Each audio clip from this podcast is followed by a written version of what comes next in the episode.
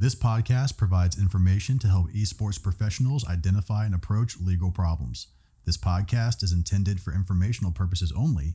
Legal information is not the same as legal advice, which is an application of law to a party's specific set of circumstances. You should not and are not authorized to use this podcast as a source of legal advice, and the information in this podcast does not create an attorney-client relationship between the Law of Esports podcast, any of the lawyers or affiliates of the podcast, and any consumer of this podcast.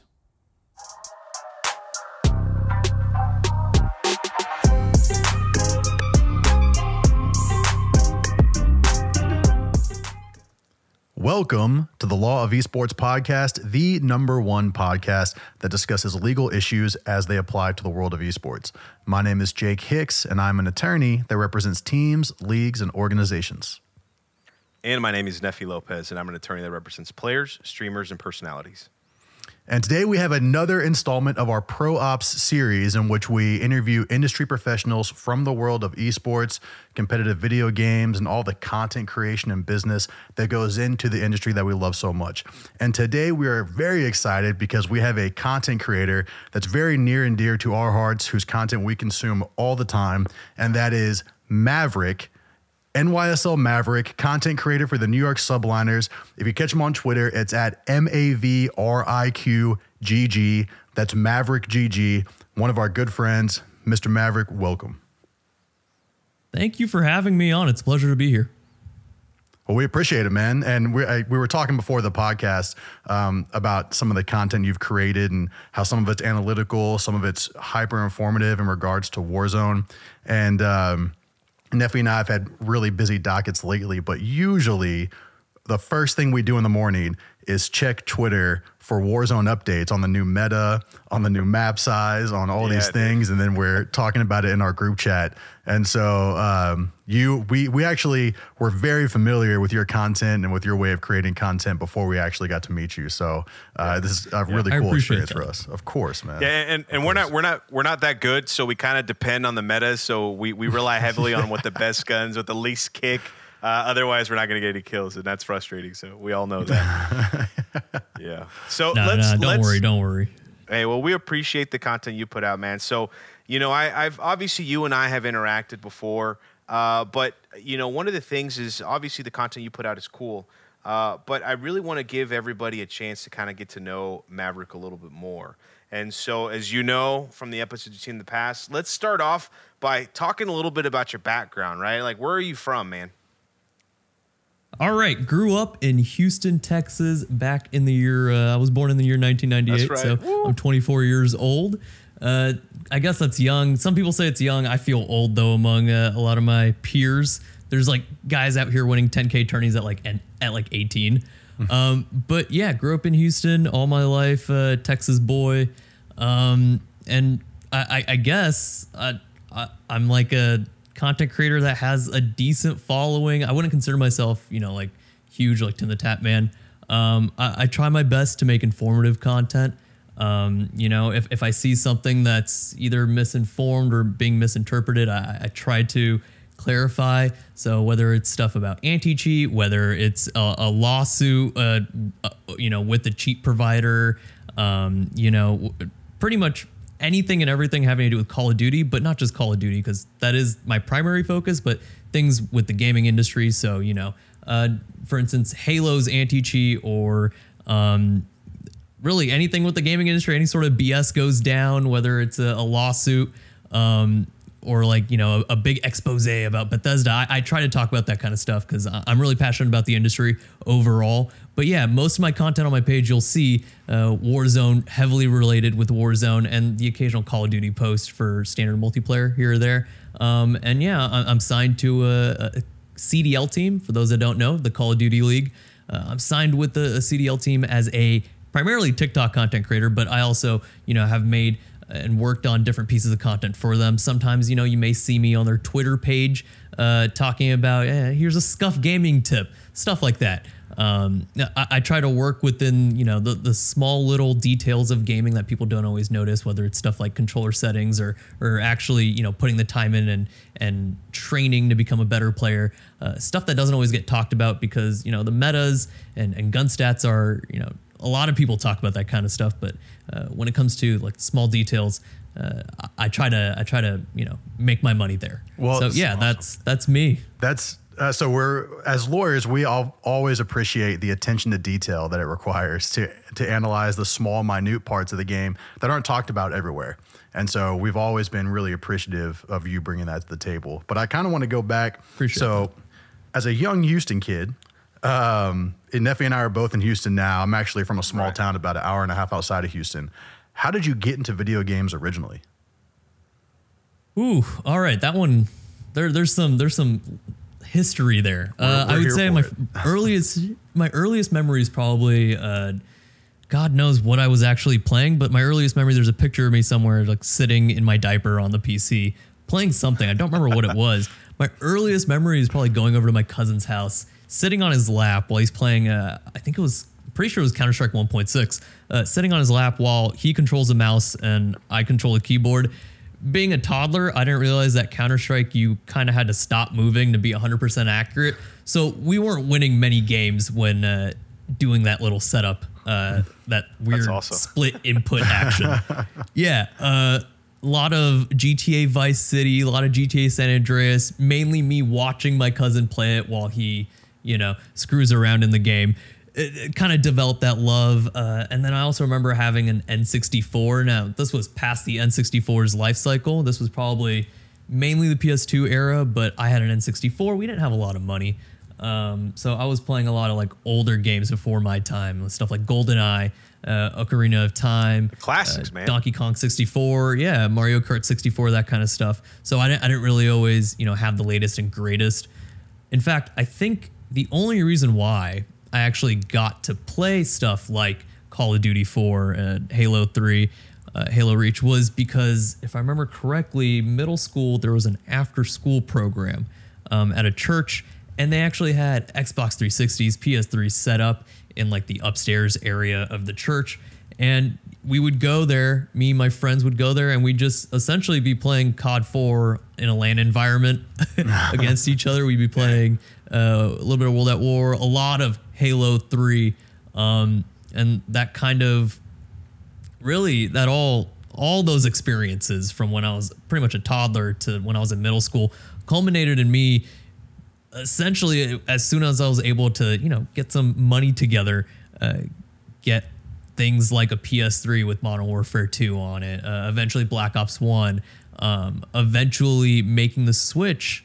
Uh, over to P C with Battlefield three, yeah. um, a lot of Counter-Strike when Counter-Strike, you know, when C S G O dropped, um, a, a lot of money made, uh, trading skins and stuff like that. Dang. But yeah, that, so, I, I turned into a, like a new age, crypt, you know, like crypto bros are now. It yeah. was like that for me when I was, when, when Counter-Strike uh, skin trading was in its like yeah. heyday. Do you, that's, do you remember awesome, the first, man. do you remember the first like, uh, like, competitive tournament that you played in?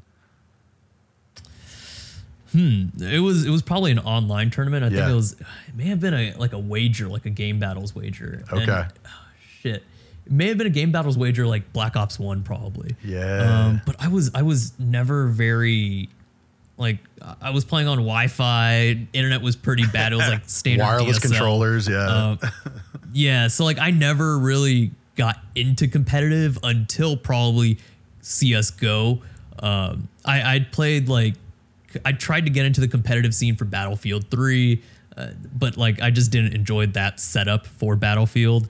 Um, you know, I I pretty much kind of stuck to like Bad Company two, like your standard multiplayer affair that's like casual, right? So Call of Duty, Battlefield. But yeah, first foray into competitive was probably, and like grinding competitive. I mean like really grinding it, playing like every day, warming up for hours would be Counter-Strike, yeah, C S G O. Okay. Um, that's awesome. Yeah, so, so it would probably have to yeah, be that. yeah, yeah. And, and it sounds like you were you were involved in esports pretty early on, uh, or well, just video games in general. It sounds like they've, and, and it's funny because a lot of people, you know, are we're obviously a little bit older than you, but not by much. But a lot of people your age and our age, we grew up with video games. Obviously, for us, it was a little bit later. It was probably around, you know. Well, actually, probably was pretty early on because Jake and I are, are sub thirty or right around thirty.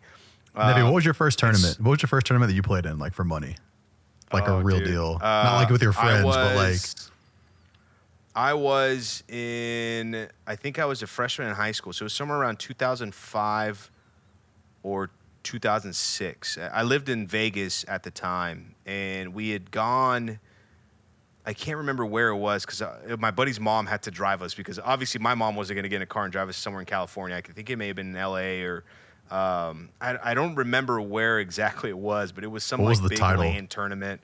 Um, it was a Gears of War tournament. Um, and it wasn't anything major. It was like a something small hosted by, um, I think it might have been GameStop or Game Battles or something like that. And it wasn't it wasn't anything major. Um, but I remember we had I remember we had I think we had to qualify for it if I remember correctly. I, I don't know, but dude, it was we weren't very good compared to everybody else. And then, you know, when I was in high school, I tried to compete. I, I remember at the time, uh, Micro Center, uh, or not Micro Center, uh, the Microsoft Store used to actually host local turn like LAN tournaments for like Gears of War or whenever their yeah. esports like revived. Do you remember that? Um, yeah, I remember specifically for Halo. I think it was like Halo Reach. I specifically remember going to the mall and there was like a tournament set up. Uh, it was like it was a Reach. I think it was like a Halo three O D S T tourney yeah. for like celebrating before Reach came out or something like yeah. that. Uh, um, and in yeah, the Houston yeah, Galleria, they used to have those. Yeah, yeah. And so I, I used yeah, to go to those exactly. more more than not. I, I we you know me a, a buddy in mine tried to do like game battles, and we would have like scrims, and we'd have to score points to to make it. Uh, but man, but anyways, this we're we're gonna talk about you. So so obviously, video games played a major part in your life, and you've and it's you know it sounds like. Obviously, you play with your family and you had a great time, and, and it, it's been such a large part of your life. But at what point did it turn from a hobby into like a potential career, you know, or, or whenever you started, like, I need to really put more time into uh, it? I would say, like, when I started grinding a lot of Counter-Strike, I wasn't creating content per se, but I was making a good amount of money trading skins, um, trading skins, selling skins on like uh, like alternate marketplaces. Valve has clamped down on those hard. Yeah. Oh, yeah. Um, especially after all the gambling controversies. Yeah. But yeah, there was there was some gambling aspect involved too. Um, I remember I lost a lot of skins on one of the most notorious fiascos of all time, the I Buy Power yep. match fixing scandal. I remember losing a good amount of stuff on that. Yep. I remember losing a lot of skins on C S G O Lounge when the uh, when uh, I think it was N I P used like an exploit. A, a, Pixel a pixel jump, and they could see through part of the map, and they they I think they beat like Virtus Pro. I had money on Virtus Pro, and the decision got overturned, but C S G O Lounge did it. So like that kind of stuff, um, I remember like being like, oh wow, this could like at least until I get to high school, or you know, while I'm in high school, I can at least you know use this for pocket money. I don't have to like you know push carts right um, around. So, so when, that was like my first foray. When you were and doing, I'd always trading. remember. Oh, I was like, were you creating yeah. content this throughout this time? At that point, no, but I'd always wanted to. Um, I have a channel out there somewhere. This was, uh, I don't remember the name, but like the thing is, is I, re- I distinctly remember like watching guys like uh, like Hutch, Sean Anders, Mister Sark, even like Doctor Disrespect on on you know back in the Machinima days, and being like, yeah, like I, I want to do this, but at the time, like my parents didn't have money. I didn't really know of any way to get stuff like the Hop Hog or the or even a Dazzle, um, and pff, forget having like a, a P C capable of editing any of that stuff. So it was, I think I like done a couple videos with like a shitty like uh, camera that my dad had gotten from like Circuit City, and like just pointing it at the T V. That's the name I haven't heard in a somewhere. while. Circuit City. yeah, I've, that that dates me. I swear. Um, at twenty-four, that dates me. But like. That that was like my first foray, and then when Crysis three came out, I remember my P C oh, was kind of capable of running it, um, okay. and I like made content around that, because I, I think I remember making a video, oh my god, of course it was a news video, but it was me breaking down like the P S four's like uh, announcement um, with like Crysis three footage in the background, yeah. if I remember correctly. Yeah, I was breaking down the P S four announcement and talking Crysis, about how it's going to change everything. I was going to say, yeah, because yeah. I remember Crysis uh, was a big deal at the time because of this, the graphics. Everything was supposed to be amazing, and, and you know, it turned out not to be such a fantastic game, but it did look nice. Yeah, so, Crysis three especially was that uh, that one of those games where it was it was like, ooh, yeah, graphically yeah. amazing, Gameplay wise, eh. Yeah. Okay, so yeah, well, so good for testing P Cs. But yeah. Yeah, and, and you, you did the C S G O um, along with the skins. Were you also trying to get it? You said you were trying to get into the competitive scene. Yeah, a little bit. See, it was mainly, if I'm being honest, I if I was being honest with myself at the time, I didn't have a chance. Like, yeah, I, I could get to, you know, higher ranks in E S E A, Face It, and even like the base matchmaking. But in reality, it, it's kind of like, uh, I'm going to use a sports analogy here, right? But it's like Division One basketball players are, you know, really, really great at what they do, but they don't hold a candle to guys in the N B A. Um, right. And th- that's like a large majority of, of D one players. So, you know, I was, I guess I was closer to your average uh, Counter-Strike player than I was to someone like Simple, right? Despite, uh. you know, grinding ranks. So yeah. like, if I'm being honest with myself, and we, we can get to advice later, it's, I wanted to, but I probably wouldn't have. Like, I just, I was not that naturally gifted. Yeah. My, at the time, unironically, my gifts kind of lied in, in teaching people stuff. So like, I would yeah. teach like, you know, strats to people uh, mm. for money. I would teach, uh, I did a little bit of coaching where it was like, okay, this is how you break down this angle. Um, on Dust two, you know, it, a bunch of stuff like, you know, like show me a replay and just doing like V O D reviews with people, that kind of stuff. Uh, I actually was now looking back at it bet- way better at than actually, you know, going straight on competitive as a player. Okay. Well, so when did you, when did you decide to move and really dedicate time to creating content for video games? Um... Yeah, because every every attempt before, I guess, let me let me give me a second. Let me let me rewind real quick. All right. So when I really started taking it seriously was probably, I guess, twenty. When did the pandemic start? I swear to God, twenty twenty. These past couple years have been a, March of twenty twenty. twenty twenty. We're just we're just gonna say March of twenty twenty. Um, because I was in my last year of college, and essentially. It was it was a lot of like, you know, school from home, that kind of stuff. So uh, I, I started streaming a lot, actually, uh, to like three viewers, um, a laptop, my friends, you know, it, three to ten viewers, whatever.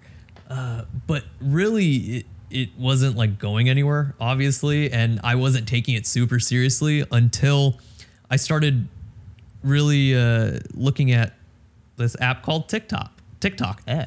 Looking at this app called TikTok, and people were telling me to download it and stuff like that. It was a way to keep in touch with friends, like stay up to date mm. on trends during the yeah, pandemic. Yeah, yeah. Right. Uh, so I started, one day I came across something on my For You page. I don't remember what video it was. I think it was, oh, that's right. It was, it was like, you're, I've just exposed every C O D YouTuber and they're all using a Cronus. And I was like, hold up, wait a minute. I know what a Cronus is. Come, it's not it's not an aimbot, dude. Right. Like it's a it's a macro device. I'm sitting there like telling myself this, and I'm like, huh, this is maybe I, need I can to make address this. Yeah, yeah, yeah, yeah. And the the funny thing is, is that prior to that, it was just like I think I was putting up like sniping clips or whatever. Maybe I think it was like sniping clips. The occasional like, here's how you fix F P S, you know, in Warzone. It was it was like random. Shit, I don't even remember. I think there was like one where I was talking about like price gouging with sneakers was a TikTok I made. Um, so it, it was like random stuff like that. And then I'm like, hold on. Uh, I addressed this. This video did well. I can start talking about other stuff. I talked about matchmaking systems, uh, given my prior experience as like, you know, working at these big companies, whether it's social media, whether it's a, it's a, you know, a standard Fortune five hundred company, uh, like I have a background in this tech space uh, as a developer um, and also as like a as like a stats guy. So I'll talk about this stuff to the best of my ability and explain why things aren't as the way, you know, aren't the way they seem. And that stuff kind of gained me some traction. Okay. Well, let, let, let me interject real quick. So you, you, you kind of mentioned that there was one video that did really well. Which one was it? Was the one that where you addressed the Cronus thing or or was there another was, video? I think the Cronus thing was after. I think the first one was like matchmaking. It may have been ah, matchmaking. I think the first okay, one was matchmaking. Okay. It was it was something about how like it's this patent. The patent's been around since like twenty seventeen, but it always like pops up every year, mm-hmm. um, and people act like it's something brand new. Uh, and it, it was, uh, I think it was like, oh yeah, the Call of Duty's nerfing you. It's adjusting your accuracy. And I talked about why, um, you know, the actual systems that are used, and it's more engagement based. Mm. And I started talking about E O M M, and then that stuff, I think like a couple people made videos on my TikToks. Um, and that kind of gained me like my first five thousand, ten thousand followers. Maybe nice. I think it was like my first five thousand followers or something like that on TikTok. Man. Um, and it was like videos that were made like just straight up like off my, you know, front facing camera. Um, That's awesome. So, so yeah. you start, you start making content on TikTok. At what point did you really start to get the attention of like orgs? You know, for example, at, at some point you signed with N Y S L. How, how long were you content creating before somebody like N Y S L reached out to you and said, hey, uh, we're interested in having you join the team? So oddly enough, I know, what's the saying where it's uh, preparation meets opportunity? That's kind of what happened with N Y S L. I don't want to say it was luck. And luck obviously played some role, but, and you're going to laugh. Um, I, I was, I had TikTok open. I was scrolling and I came across a Toronto Ultra video. Um, and it had this, uh, but it wasn't like your standard like org content where it was like someone that was already a part of the org or big.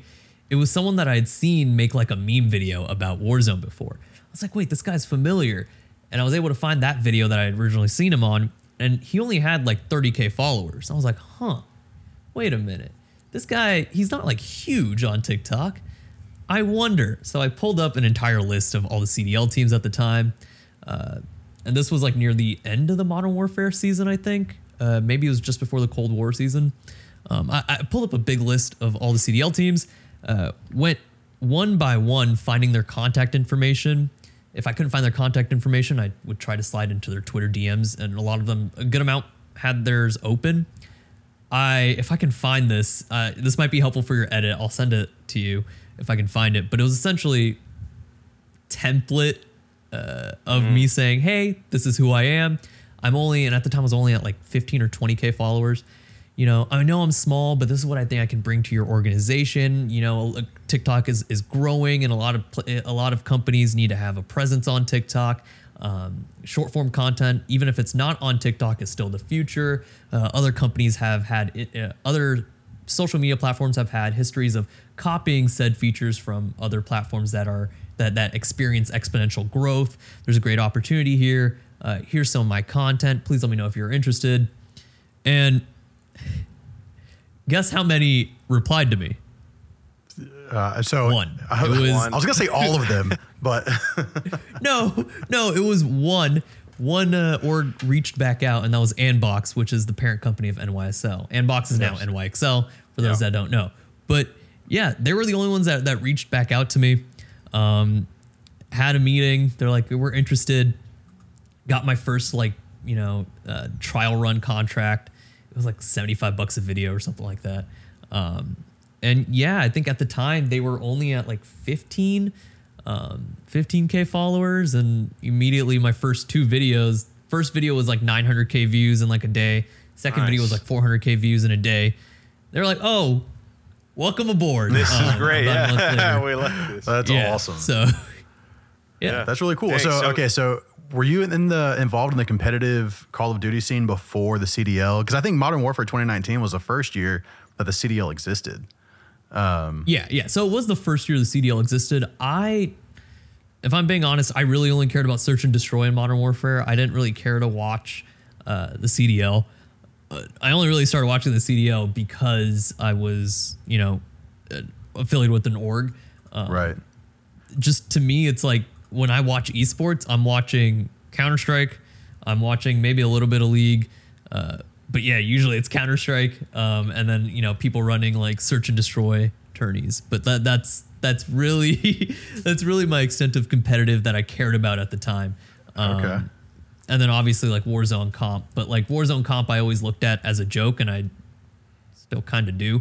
Um But yeah, that's a whole nother story. Well, before we get into that, I have one other question, because I think a lot of people find themselves in the situation that you were in at the time, where they're creating content on their own. They love to be part of an organization somewhere. Um, so at the time when you were asking, or I guess I use the term applying loosely because you were really just, you know, building it from the ground up. Um, but when you were asking to be a part of these orgs, what was the frequency of content that you were putting out on a daily or weekly basis? So and this is where it kind of gets sucky, I would say. Um, I, I was having a good amount of momentum, but at the time, I didn't really know how to, uh, how to, how to really take advantage of that momentum, because it would be like, oh, you know, like I don't want to break too far out of my niche, but I also don't want to resort to like T M Z level content, because like, you know, like I don't want to be like, oh, this is what's happening when it's not, or like spread, you know, bullshit.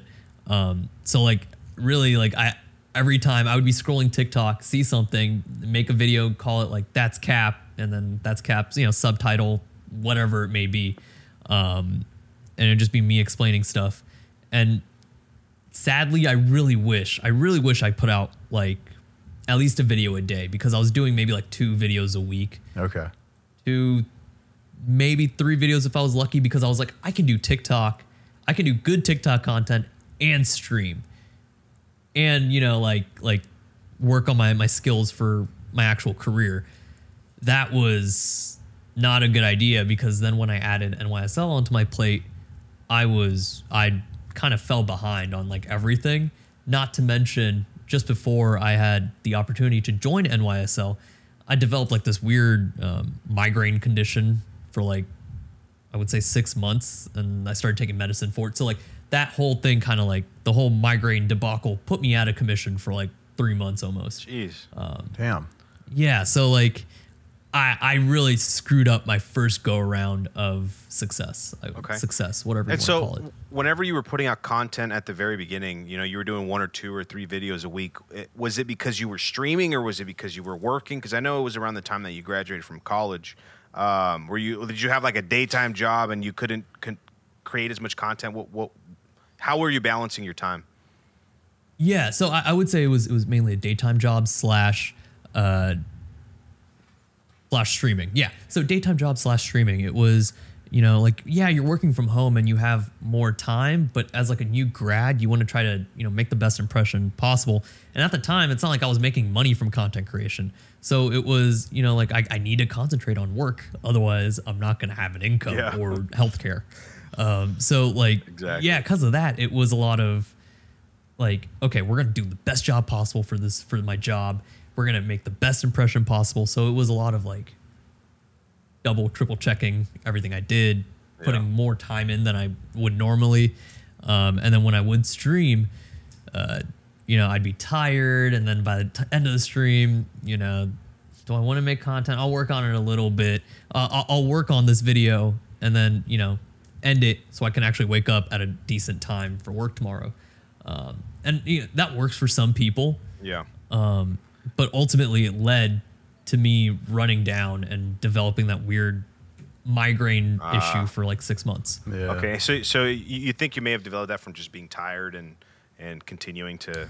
Tired, stressed, um, mm. God knows what else, maybe, because my diet didn't change. You know, yeah. I was still eating healthy. I was still working out the same amount as I was in college, um, even you, during COVID, except it was at home.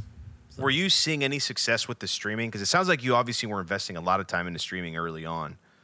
Uh, or was or yeah, was so, most of your success coming from TikTok? Oof. So...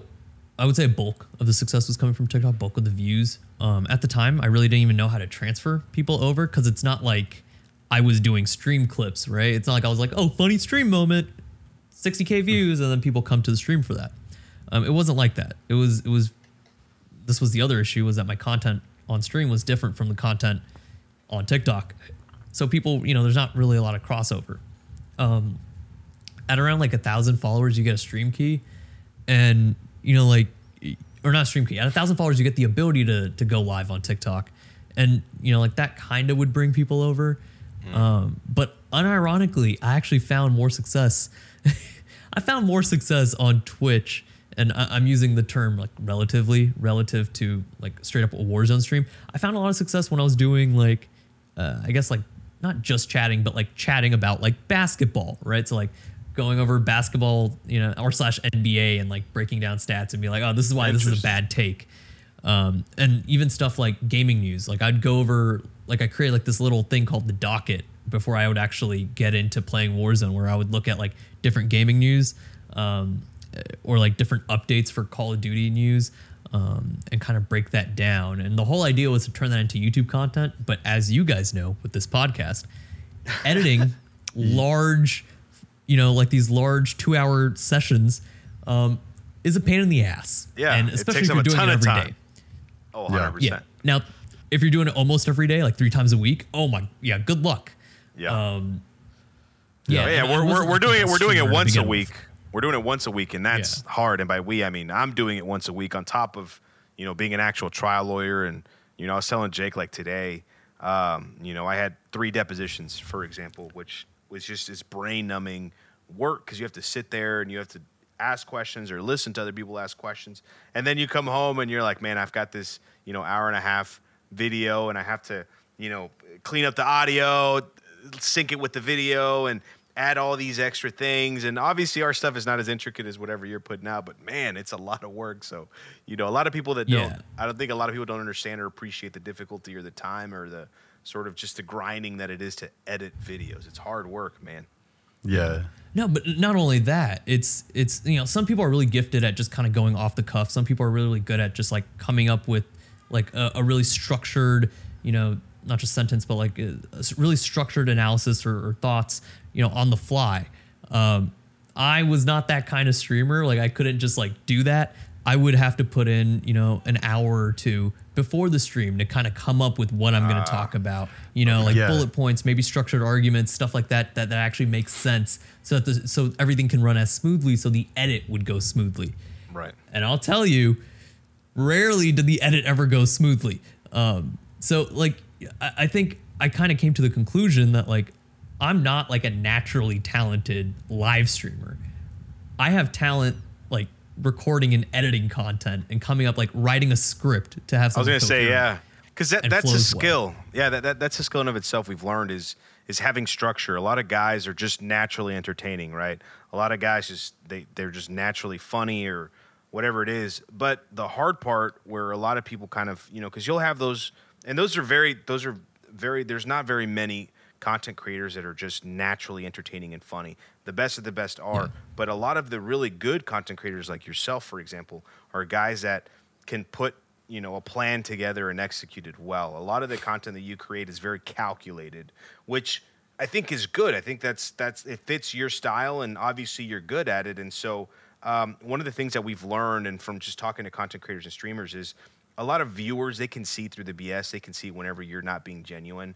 And, you know, and they, and they know whenever somebody, you know, on their live streams are, you know, these goofy guys that are just saying a bunch of really stupid stuff. And then they have like this really serious TikTok where they're like, oh, let me analyze this. And you're just like, dude, that's not you. Um, and it causes, you know, it just, it, people like following genuine content creators. And uh, obviously well, you're the, good at the other at the thing. The, well, the other thing that, that Neffy and I have talked about a couple of times is that your content and our content is different than a lot of people's. We don't boot up a podcast and just react to another video or make jokes about Fall Guys or like whatever, you know, like we're, we're analyzing. Yeah. Like we're analyzing an issue. And so on top of trying to explain it to your audience, which requires some structure, you also don't want to be wrong. And that requires research as well. And so when we're talking yeah. about cryptocurrency or N F Ts and regulations and the regulatory framework, we still have to update all of our base of knowledge to make sure something new hasn't come out that would make us wrong when we release it, you know? Yeah. yeah. And I, I bet you guys feel that you guys m- probably feel the same way, but like you'll, you'll every now and then, you know, in your recommended, you'll, you'll see like this one person, you're like, wow, I see this person I recommended a lot. You'll click on the channel. You'll see, wow, this person puts out like four videos a day. How is that? And yeah. it's like, it's, it's, you know, I don't want to call it a grift, but a lot of it is just like they read an article in front of you. Yeah. Um, and it's like, okay, low effort. Cool, thanks for the text to speech. Essentially. Yeah, like very, yeah. very low effort. Like it, yeah. it kind of becomes an obvious grift where it's like they don't exactly know what they're talking about. It's like a bullshit artist. Right. Um, and like there's that, and there's people it. who just like, yeah, right. It's like, okay, I, I could have put this in a text to speech and gotten the same result. Yep. Um, and, and that's, that's like, you'll see that and you'll be like, well, I mean, I I guess there's a market for it because sure, uh, this yeah. is getting a lot of views. Yeah. I don't know what I'm doing wrong. Right. Um, if you saw you know, our like, outlines, if you saw our, our substantive outlines for some of our substantive episodes, they are they look like we're about to take a law school final. Yeah, yeah, we could probably do C L Es. I mean, and continue I, legal education, dude. It's, yeah. it's tough. I uh, mean, like, like I have like twenty pages just in like the single, this single Google Doc. It's just titled short form contents, twenty pages worth of it, not just ideas, but like whole scripts. And it's like, you know, uh, that that feeling you get when you when you put something like that together, edit, you know, put it out there, and it bombs. And then you see, you know, you're scrolling through TikTok and you just see like, and this is like the new TikTok meta. It's essentially guy reacting, game at the bottom, and then like T V show in the middle, or like another YouTube video in the middle. And they're like, they're like, they're not playing the game, but it's like the game is like a like a Minecraft speed run, or like it's it's like a yeah. it's like a map in so in uh, Fortnite Creative. I've seen it, and it's yeah. like a Darman video in the middle, and then it's just a guy at the top. He's like, "Oh yeah, that's funny." yeah, yeah, yeah. and like they have millions shit. of like, interactions have, and views. Yeah, you're like, how the fuck does this have like three hundred K likes? It, it doesn't make I've any sense. It. I've not I've seen, seen that. I've, I've thankfully been able to avoid that, but it does remind me, yeah, because I think now we're so far oh. beyond in the content creation mode, where you do have to be like creative in how you edit a video, especially short form videos, the way you're editing them, where it's you, yeah. frames, gameplay. Because it used to be like early YouTube, like twenty twelve, twenty thirteen, you would just boot up a gameplay and talk over it. And that, and that yeah. was the commentary. Content. And yeah. that, that was the meta, you know, on YouTube not too long ago, you know, back before Leafy got kicked out. That's what he would do. He would just play whatever those, The, you know, whatever was going on in the surf background. Map on C S. Exactly, yeah. exactly. And then and then just talk over whatever topic was going on. And and, and, yeah, that's, like, and that's what everybody was doing at that time. Nadeshot would play, uh, he would, yeah, Nadeshot would just boot up a gameplay and be like, today I'm going to talk about the reasons why the tournament format is not great. And it would just be like yeah. a gameplay and he would talk about it. But now you have to be a lot more dynamic. And I think it is harder to consistently put out quality content uh, yeah. in today's yeah. environment than it used to be. Well, I mean, like, again, like you guys mentioned, some people are just naturally entertaining, like with what they'll say. Some people will say some outlandish things, and that's their form of entertainment for the, for their audience.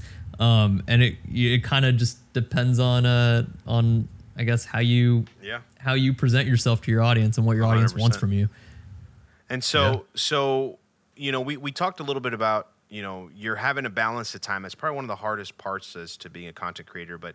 Um, You know, and, and I don't want to get personal, but has, why, has has your opportunity with N Y S L and the work you've been doing, has that sort of catapulted you into being able to turn this into a full-time job? Or are you still having to, you know, kind of do other things to kind of keep the lights on? Um. Well, I mean, it's not like I'm not doing other things out of necessity. So that's mm-hmm. that's nice. Yeah. Um. You know, but it's def- it's not like I'm, I'm you know, making full-time money, you know, with, with N Y S L. I, th- I think even a lot of creators that are signed to orgs or other C D L teams that are like their their pr- prime thing is is you know content creation, they still have to rely on their other you know personal account forms of revenue, right? Whether it's sponsorships on their personals, um, you know, stream income, YouTube income. Like it's not like you, you're you're fully employed uh, by the okay. org. I mean that's that's not yeah. like uh, that's not for everyone. Like I know some people are making a lot of money. Um, but like that's kind of like an org by org, creator by creator, right, right, you know, right. what you bring to the table basis.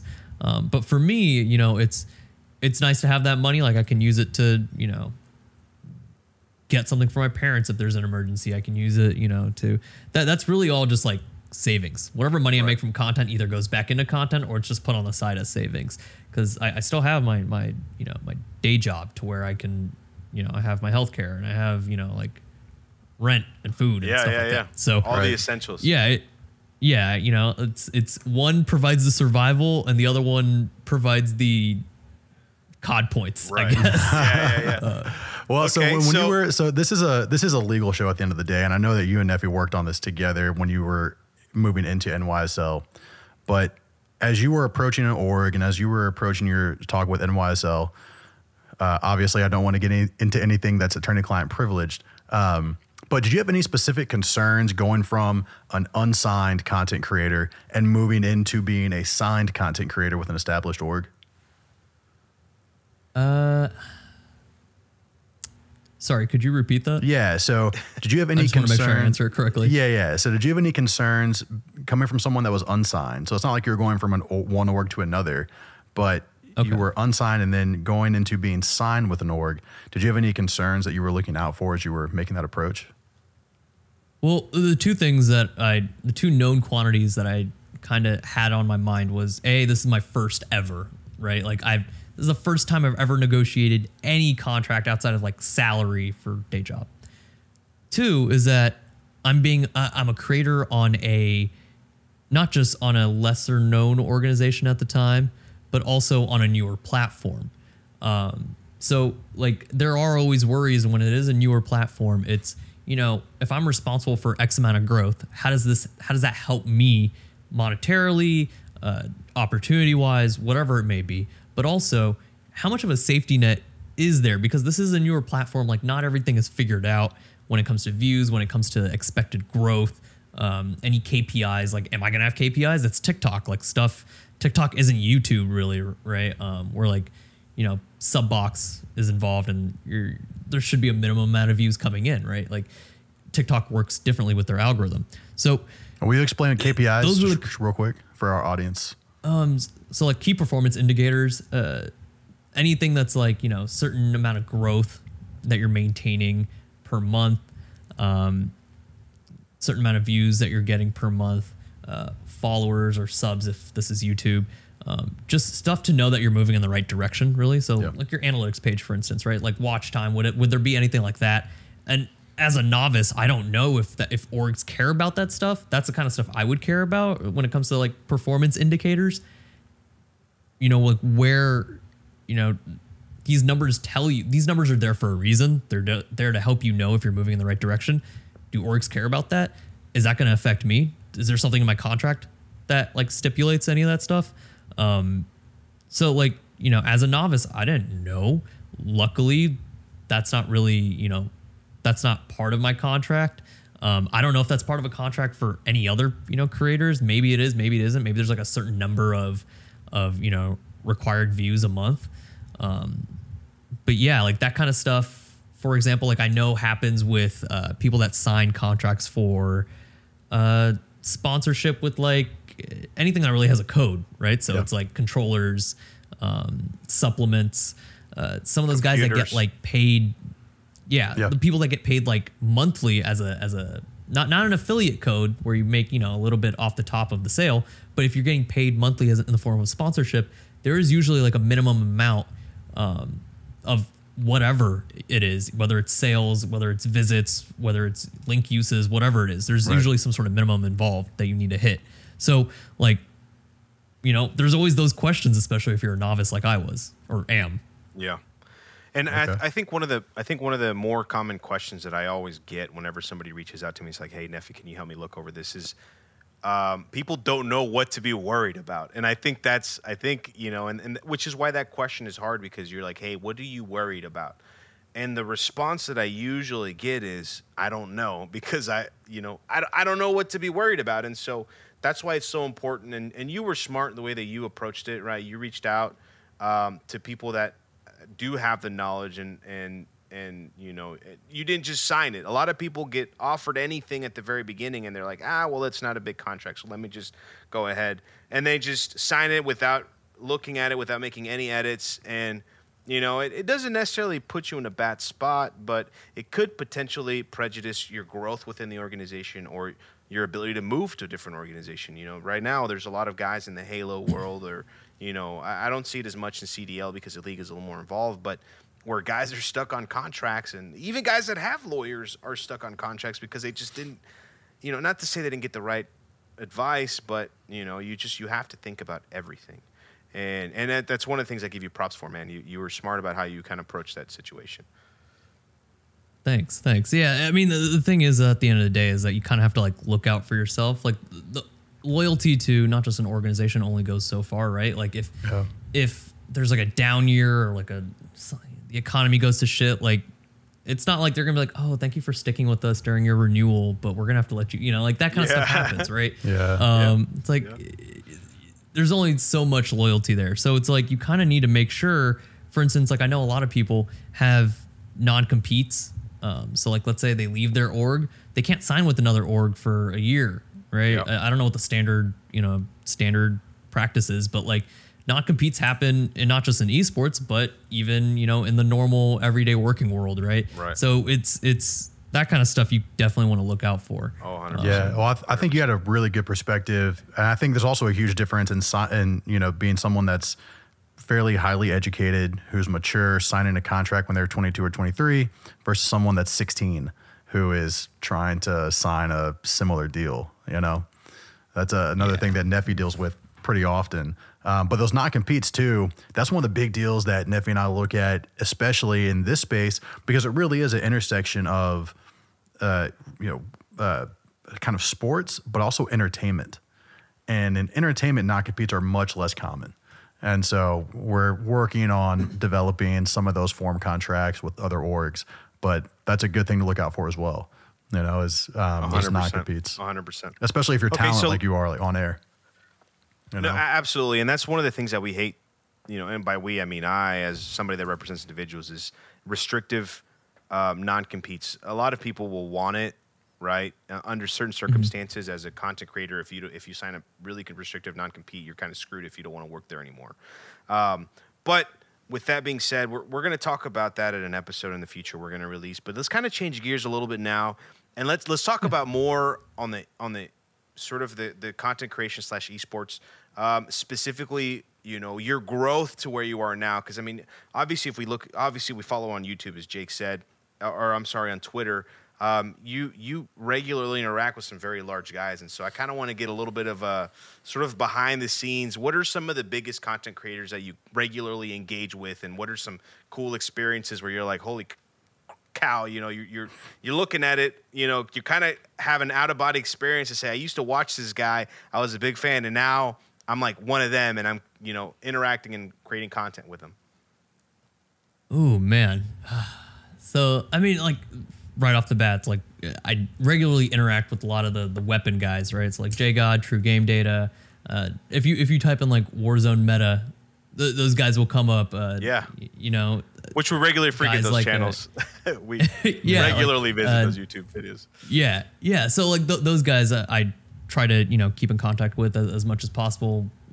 Like with the Fortune's Keep map, me and JGod were talking about like, okay, what is the actual size of this thing? We sat there. I was like, okay, what if you, you know, I'll try to use this distance in game as a ruler. And then we were like, what if you, you know, line up the, the maps, obviously drop the opacity and line up, you know, like the balloons. Maybe you can get a better gauge on that. It's like that kind of stuff you can collaborate on. Um, big guys. I mean, I, I think, I think there was, uh, there, there was like a tweet. It's my pinned tweet where it was essentially uh, making fun of this, this cheater that yeah. like, you know, was getting screwed over by the anti-cheat. Um, that that video is pinned on my Twitter, and there are all sorts of people interacting with it, with it. You know, not just like people within the C O D sphere, um, but like people at Trainwrecks, who's a, who's a big Twitch streamer, yeah. uh, Hassan Abi, big Twitch streamer. Like people interacted with that. I'm like, huh, this is this is kind of cool. cool. It wasn't yeah. like a we yeah. made it moment, but it was like, huh. Uh, look at me, look at what okay. I'm doing. Yeah. yeah. That's awesome. Yeah. What, what about what about within yeah, N Y S L? So stuff like that. Like, you know, for example, Aiden, who's huge, you know, or do mm. do do being part of N Y S L does has it kind of opened the door to allow you to content create or, or I guess interact with these guys to help them do whatever. Yeah. Yeah. So you know, whether it's like me at uh, what was it most recently in like December uh, at, at this like N Y S L holiday bash in New York, it was you know like.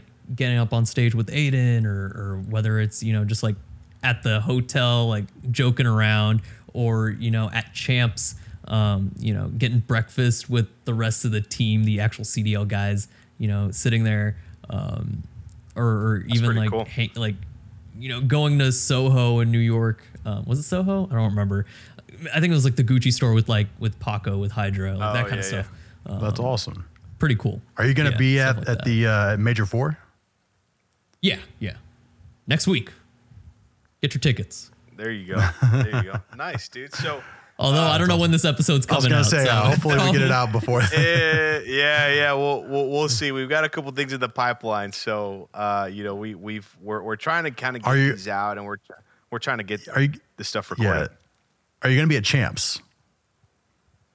August fourth through seventh. Make Champs. If we, when we make Champs, when we do this, when we complete this Cinderella run and yeah. make it into eighth place and make it to Champs, I will be there. If not, then I probably won't be there. I'll, I'll probably take a normal, like, you know, summer vacay, um, even though it's Go in August. Somewhere. You know what yeah. I mean? Yeah. yeah. That's awesome, man. That's awesome. So, so um, kind of, kind of heading towards the wrap up, let's talk about a little bit about some guys that you follow, because I know we got all kinds of people that listen to this podcast. We got a lot of, you know, content creators, a lot of streamers, a lot of pro players and org owners and, and you know, executives. Um, so let, let's, let's, clearly you're a big fan of Call of Duty. You're a big fan of C S G O. Let's, let's give some shout outs to some of the guys that you really like to watch. Who's your favorite C S G O player, somebody that you used to watch or is currently playing, or, you know, a caster? I don't know. Anything, anything, uh, simple related, anything he does, I, ah. I love seeing. Um, I'm not, I, I wouldn't really say I'm like a big fan of like one specific person. I tend not to grow too attached to personalities, just in the off chance they say or do something that completely ruins my, my outlook on them. So I try not to, to get too attached to internet uh, people on the internet. Um, But yeah, like anything really C S G O related. Sadly, the, the scene doesn't really have a lot of content, right? Yeah. Um, but yeah, I always I always love to follow the, follow pros, and Simple is probably one of my my favorites. Um, any of the old dudes that used to run, you know, Counter-Strike circles, but now moved over to Valorant, Hiko, uh, Sean Guerra's, like any oh, yeah. anybody that was like, you know, Cloud nine related. Um, yeah, I always I always you know check okay. in. See what they're up to, that kind of stuff. Okay, so switching, what about to Call of Duty? What what what were some of the guys that you watched and you're like, holy cow, I really enjoy these guys' content? Hmm. And I know it you're, you're it's kind of tough because you're part of an organization right now and you don't want to be like, oh, I really like, you know, like a, like a lot of the answer that we get is like Optic, right? Those guys are the classic org and they've been around forever. And, you know, I, I'm going to be honest, my initial, you know, sort of love to esports was because of Optic and the guys at Optic. And so, uh, you know, just if if if you if you think of anybody anybody that you're like, man, I really like this person. Really, like this this isn't even like uh, a. I think I get so caught up in the actual like seriousness right behind uh, C O D that the reason why I watch a lot of guys like Hunter T V or T-Mal, like those guys, is because it's like it's genuinely like funny or creative in some way. So it's a break in what I normally do or normally yeah. make. Um, so like those guys, I love watching. Uh, okay. Um, yeah, like because it's a break if, from what you if, do every day, is what you're saying, yeah. right? Yeah, yeah, yeah. yeah. So God. When I get that notification for Hunter T V, it's like, all right, boys, let's uh, let's dim the lights, get some uh, get some water, get some popcorn, and watch a Hunter T V vid. Um, is usually usually what I what I kind of awesome. resign myself to. And then okay. also, you know, uh, I guess like one of the big O Gs, Hutch. Uh, who's pretty oh, much like yeah. just sticks to, to Twitch streaming now. Yeah. But yeah, I always I'm always in that stream, just kind of hanging out. No, I like Hutch. I'm I a big H- fan of Hutch as well. I dig Hutch as well. I dig, well, I mean, I grew up as a huge Optic fan back in the day, so I think like yeah. as millions, you know, hundreds of thousands of other people did as well. So yeah, yeah. Uh, do you still follow okay, Hutch, Machinima, all that? Yes, man. R I P Machinima. My goodness. Um, do you still Ooh. follow C S G O competitive? Not as much anymore, sadly, because it's like I, I kind of not have to be one hundred percent tuned into C O D, but just like there's not enough hours in the day, sadly. Like now I understand. Now I understand what adults were talking about when I was younger. There's just not yeah. enough hours in the day. Oh, yeah. Um, so sadly, I, I can't, but I try to like keep up on the base storylines. Yeah. Uh, when it comes to like tournaments and stuff like that, and like Simple going on an immediate like crazy M V P level tear, even when, you know, his team isn't that great. Um, Kings of Counter-Strike, Grand Slams, that kind of stuff I, I try to keep up with, but yeah, it's it's been a little rough the past couple years. Okay. Yeah, and, and I don't blame you. I mean, we totally understand the difficulty of not having enough hours in the day. Like we, oh like, man, you know, we started out super early this morning and then had a full day worth of work. And then here we are now, and it's all for the love of the game, baby. You know what I'm saying? Like we're willing to put in the hours, even though we, we had a long day, and, and and you know, and it's and it's almost like a, a a breath of fresh air because you know we're obviously really passionate about our current career, But, you know, putting out content, for some reason, Jake and I, whenever we sit down, we talk about it, we really enjoy it. It's really, we, it's it's not difficult, and it's not, you know, it's it's kind of hard to use the word grind, because grind indicates that some type of minor negative connotation to it. And yeah. so, you know, and, and we love it. And, and you know, and I, I wouldn't mind coming home from a long day of work and working on, you know, as, as not good as I am on it, editing a video or editing audio and working on it. So, uh, so I, I get what you're saying. So, um, yeah, it's, it's, uh, it, there's that, yeah, like you said, that grind has like yeah. a negative connotation to it, but like, yeah, you have to kind of enjoy part of whatever you call grind. Um, right. Otherwise, you know, if the passion's not there, it's going to show in content. Oh, and you really don't care. And it makes that little bit of time you get to enjoy the space that much more special. Because we were, speaking of not having enough hours in the day, we were at I E M Dallas for C S G O. Oh. And we had meetings and sponsorship meetings and meetings with clients and doing content. And so even at the event, we only got to see like three matches. Yeah, dude. So, I was yeah, kind of no. bummed like, about that. Uh, but but all three that we saw were really fun and really cool, and we're really happy to see them. So, uh, but even at an, a live event, we still only got to squeeze in a little bit of actual watching time. I know, I know, and we missed a yeah, concert like, too, oof, dude. I know what that's like. yeah. yeah, yeah. Every year, every year I went to DreamHack um, in Texas would always be like me getting sidetracked by like watching a Smash tournament or like uh, Rocket like League someone. tournament is one of the one that was yeah really like or, or actually playing in like the open LAN and just like, oh shit, I missed I missed like all the American Everything. teams play. And now yeah. and now it's it's really bittersweet, and it's one reason why I've kind of like not paid attention as much, because there's not really any good like N A organizations in Counter-Strike anymore. Ever since Valorant kind of took you know yeah. Soul Thunder. Yeah, it's it's like it makes it harder to follow, I would say, because there's like you don't really have that sense of there's like, closeness, I would say. There, yeah, and I, I I definitely agree with the the idea that you know the E U and, and the non-N A teams are kind of kicking N A's butt, and and I think that's part of the reason why C S G O isn't such a massive esport, is because the the teams and the, the skill isn't there. It's not as you know. It, The, I agree the with foundation you support. E- exactly. There, I would exactly. say for the scene. We still have some good N A teams, but but I, I tend to agree with the idea that it could be better. It could be a lot better. And so and that's just yeah. something we're going to have to figure out, you know, and there's all kinds yeah. of issues going on right now. But that's a whole different conversation that we can have. Yeah. So let's to, to sort of kind of cap off this awesome conversation we've had. What what do you have going on right now? Obviously, you're working with N Y S L. Do you have any big plans coming up? Any any projects, anything going on that you are excited about? Nothing, nothing, you know, groundbreaking. Mainly just going to to, to Major Four, trying to record some content there. Um, oh yeah. You know, really concentrate on, I would say, high quality YouTube content. That's more. Uh, if you've seen my latest YouTube video, it's it's more not just entertaining, but think like documentary style. Um, yep. Think like Jake Tran almost, or, or any of the documentary guys on YouTube. Um, something closer to that is is kind of where I'm heading YouTube-wise. Um, nice. But yeah, I'll just have to see where the uh, where where the world takes me, what what the world gives me to work with when it comes to stories and stuff, storylines, and uh, I'll go from there as awesome. always. But yeah, awesome. right now it's it's mainly just getting through this this C O D cycle lull until Modern Warfare two and Warzone two and D M Z, because I'm a I, I love playing Tarkov, but I don't also like you know, the grind of Tarkov. So yeah, if dude. you can give me something like that where a normal person like me can enjoy Tarkov-esque gameplay to the fullest, I'm there. So yeah, I'm, I'm kind of waiting for the next generation of C O D right awesome. now. I'm in awesome, that holding man. pattern.